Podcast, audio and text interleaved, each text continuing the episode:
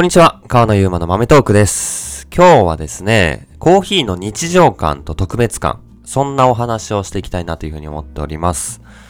皆さんはちなみにどんなコーヒーが好きですかね？こう、日常的な、毎日飲みたくなるようなコーヒー、こう、なんてことないコーヒー？なのか、特別な、すごいこう、わかりやすく、えー、違いが明確な、えーコーヒー。どんなコーヒーが好きなのかなというふうに思うんですけど、結構、うーん、これは分かれるところなのかなというふうに思っていて、これは飲み手の意識としてもそうだし、出し手の方としても、えー、分かれるのかなというふうに思っていて、まあ、どっちかっていうと、うん、お店側のコンセプトとか、あとは、まあ、文化というかね、そんなところとか、あとは、マーケティングのところ、そんなところのお話になるかなと今日は思っております。で、まあ、まず、これは、どっちが正しいとか、そういうわけじゃなく、いろんなのがあるからいいよねっていうところだと思うんですけど、まあ、お店としても結構、どっちかに寄っていくっていうのがあるんじゃないかなというふうに思っています。この特別感のあるコーヒーっていうのは、例えば、えーカップオブエクセレンスって言われるような COE、コーヒーの品評会で賞を受賞してるようなコーヒーは、わかりやすくね、えーその年のこの国の何位のコーヒーですっていう形で、えーその美味しさが飲む前からわかりやすい、飲んでみたいなと思うようなコーヒーとか、あとは芸者って言われるような品種、えーまあ珍しい品種とかね、他の品種も含めて、そういったコーヒーを、例えばまあ特別なコーヒーというふうに考えると、飲む人は、えーっと、まあおそらくその違いを分かっている人、あ、芸者なんだ、飲んでみたいとか、うん、塩いの豆飲んでみたいっていう風に、すごいこ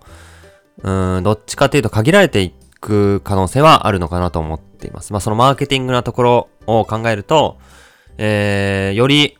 コーヒー好きの人がより深まるような、そんな熱狂を生むような、そんな出し方なのかなと思ってます。まあ最近だとね、特殊発酵のコーヒー、アナルビックファーメンテーションとか、あとは何かフルーツを使ったものとか、えー、そういった特殊なコーヒーもおそらくその特別感のあるコーヒーに含まれるでしょうし、まあ、このバリスタが入れるとかっていうのもどっちかっていうと、えー、その特別感のあるコーヒーに含まれるのかなと思っていて、まあ、そういうコーヒーがあるおかげで、えー、なんていうんですかね、もっとこのコーヒー飲んでみたいとか、えー、もっと違いを、えー、わかりやすいコーヒーを追求してみたいっていうところの、コーヒー好きがもっともっと深まるきっかけになるかなと思っていて、一方で日常感のあるコーヒーっていうのは、僕らは、えーお店としてはどっちかっていうと日常的なお店でありたいなというふうに思ってるので、えー、COE とか芸者っていうコーヒーは年に扱うとしても3回くらいかな ?2 回くらいまあそんなところしかなくて、毎月3種類ずつ新しいコーヒーを仕入れているんですけど、全部まあマイクロロットのコーヒー、えーもう少しこう知名度の低いというかね、えー名前は聞いたことないけど、味は素晴らしく美味しい。そんなコーヒーに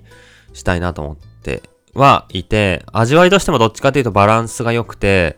うん、ネーミングで買うっていうよりかは、えー、まあ、うんなん、なんだろうな、味の違いで買うというか、僕としては、うん、どっちも必要かなと思うんですけど、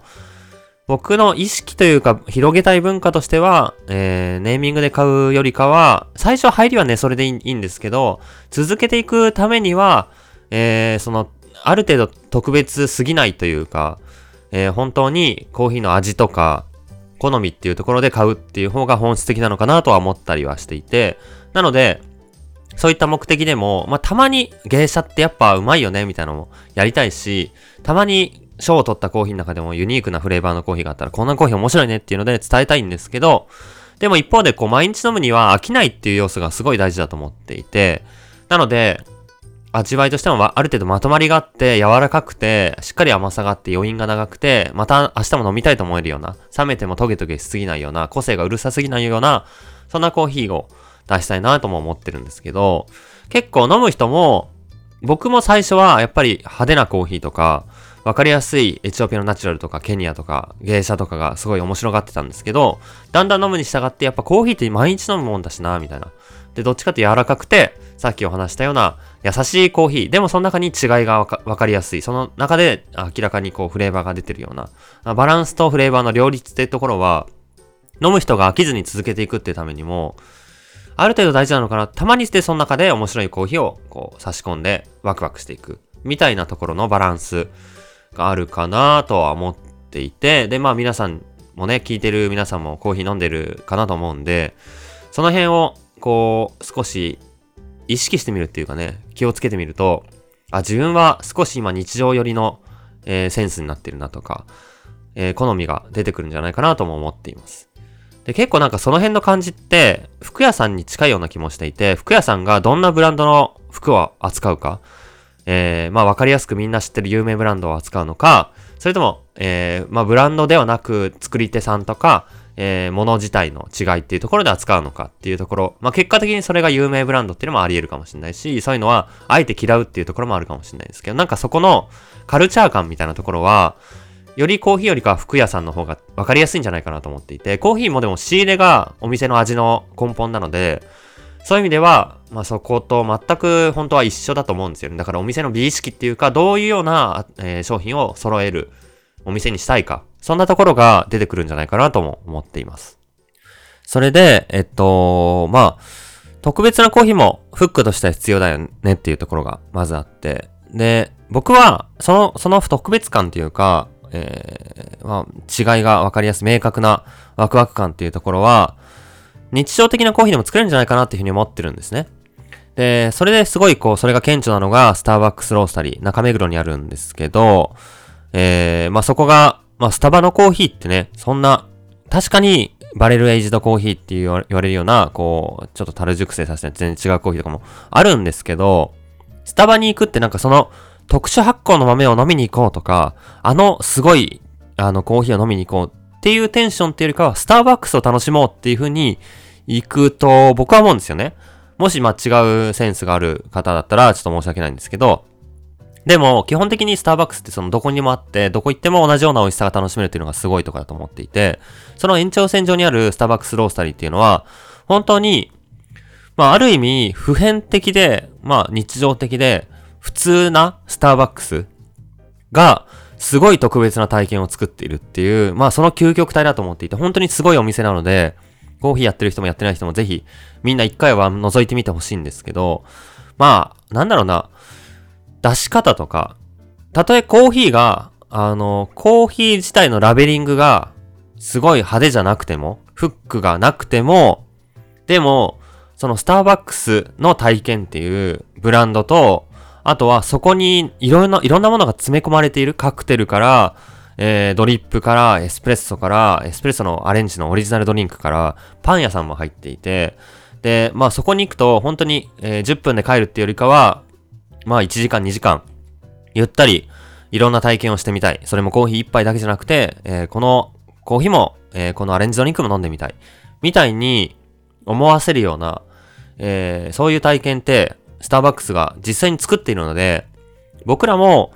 じゃあ日常的なコーヒーを扱います。え、みんなには毎日飽きずに飲んでほしい。え、そういうコーヒーを広めたい。とは言っていたとしても、じゃあ新しい人が面白がって入ってくるかっていうと、その豆の力だけでは、もちろんね、美味しいんで、えー、伝わると思ってるんですけど、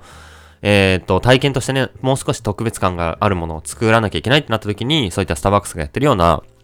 お店としての体験、焼いてるところが見えて、で、焙煎してる時にこういう風に焙煎してるんですよとか、なんならそういうワークショップとか体験の、えー、イベントを打ってもいいし、ドリップのワークショップやってもいいし、エスプレッソ入れたり、ドリップしてる様子が目の前で間近で見れてバリスタの声が聞けるとか、えー、パン屋さんとかお菓子とか、そういったコーヒー以外のものとのペアリングを楽しめたりとか、そういった、えー、まあ、景色がいいとかっていうのもそこに入ってくると思うんですよね。そういう日常的なコーヒーでもそういう特別な体験は作れると僕は思っているので、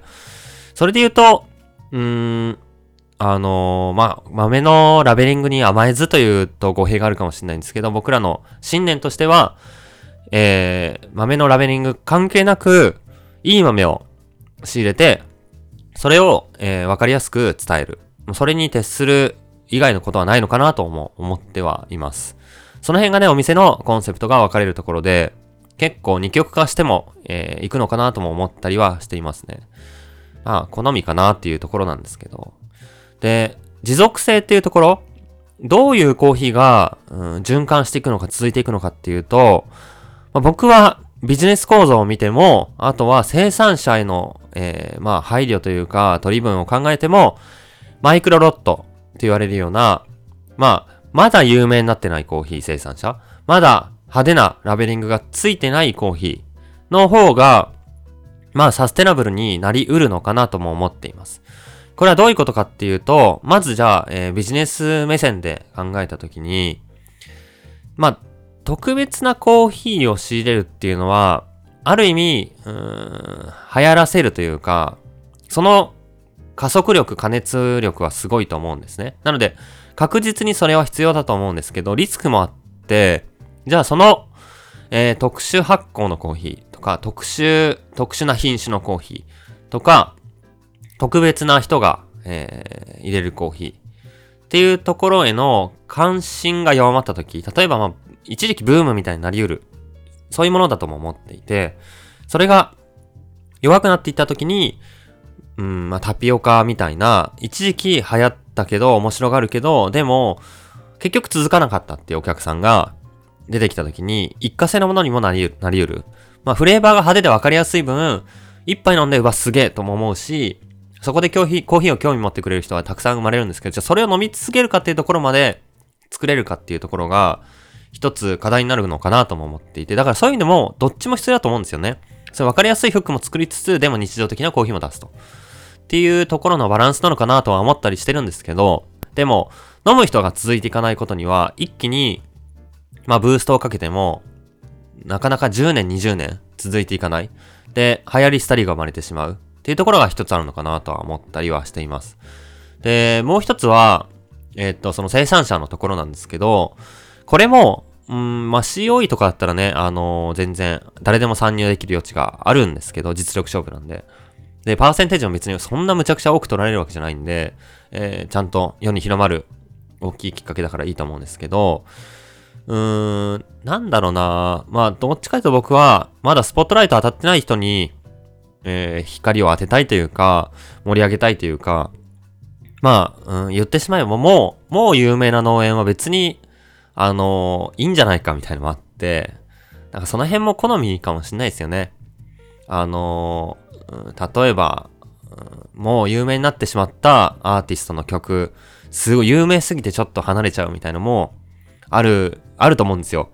とか、まあちょっとこう、ミーハーなブランドを、えー、嫌うとか、まあ半分ぐらいそういう要素はあって、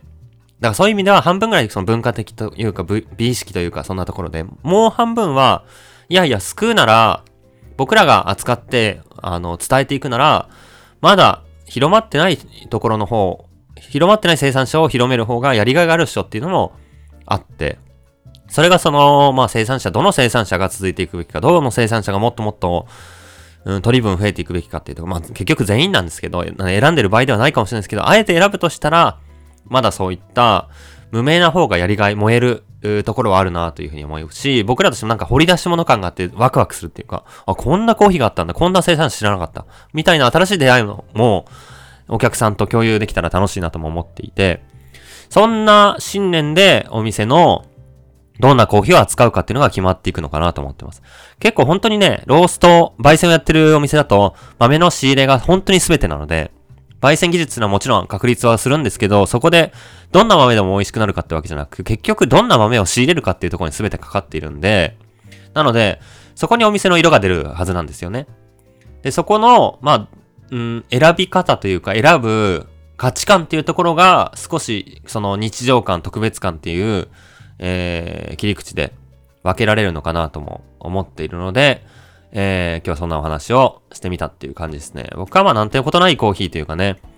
えー、その流行り廃りがなくても、えー、お客さんが続いて飲み続けていけるようなコーヒー、そして生産者も無理なく変なことをしないで自然に作り続けていけるようなコーヒー。まあそういった自然な循環が、まあ無理しないっていうところですね。そこがすごい僕は、うん、大事かなとも思っているので、そういうコンセプトになっているのと、あとはその体験っていうところが、まだまだその見せ方、えー、お店の作り方っていうところで、えー、豆が自然なコーヒーであったとしてもできるんじゃないかなと思っているのと、あとは結局コーヒーがそういった、えー、日常的な飲み物だっていうところが、すごいこう、あの、最終的なとこかなというふうに思っていますね。日常的で毎日飲むからこそ面白い、ワクワクするっていうところ。まあね、コーヒー飲む人が週1だけ飲むっていうよりかは、どっちかって飲むなら毎日飲む人っていうところだし、カフェも行くなら毎日、ね、いつものコーヒーっていうところで、毎日が楽しくなっていく飲み物だと思ってるんで、そういったカジュアルなところ、日常性っていうところを大事に、えー、していきたいなと思ってる派なので、僕は。なので、まあ、伝え方もそういった日常的な伝え方になっているのかなと思っています。皆さんどう思いますかね？これ本当に、どっちがいいとか悪いとか絶対ないんで、うん、まあ価値観というかね、好き嫌い、好き、好みの問題なんで、まあ、皆さんはどっちより、どっちのコーヒーを楽しんでますかっていうところと、変わっていくんでね、結構、飲み続けていくと。ぜひ、そこの辺の変化も楽しみながら、お店のコンセプトも気にしながらコーヒーを楽しんでもらえるといいのかなというふうに思っております。